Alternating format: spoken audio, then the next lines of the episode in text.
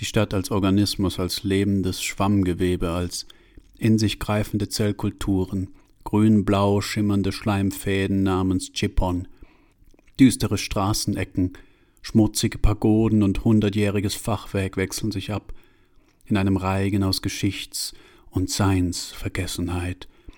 Wir treiben durch die Arterien dieses Wesens, lassen uns durch die Kanäle pumpen in unserer Metallkapsel Personennahverkehr.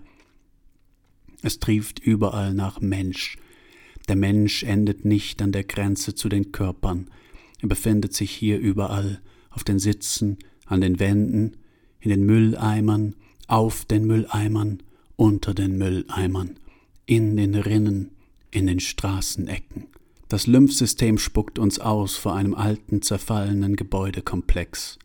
Auch hier hat sich eine Patina aus orgiastisch leuchtenden Reklameröhren gebildet.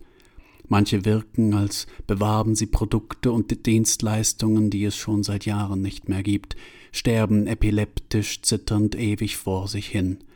Nur eine Menschentraube vor dem Eingang deutet darauf hin, dass sich hier ein privilegierter Ort verbirgt. Wir kämpfen uns mit Gewalt vor, es gibt keine andere Möglichkeit hineinzukommen. Die Eingangstür trieft vor etwas Gelbem, Fettigen. Ich kann nicht verhindern, dass ein Tropfen in meinen Kragen gelangt. Als wir eingetreten sind, taucht draußen ein riesiger Drache auf. Er bricht aus dem Boden der Straße heraus und wütet furchtbar unter den wartenden Menschen. Wie gut, dass wir rechtzeitig hineingelangt sind. Sein feuriger Atem verschließt die Tür hinter uns, indem er die Stahltür schmilzt. Erst da bemerken wir den modrigen Kellergeruch und den Gestank nach faulen Eiern und den tiefen Bass, den wir schon im Eingangsbereich mehr noch spürten als hörten. Der Eingang führt uns in eine riesige Halle im Keller, durchflutet von Stroboskoplicht, das die Existenz hunderter tanzender Menschen für Momente aus der Zeit schneidet.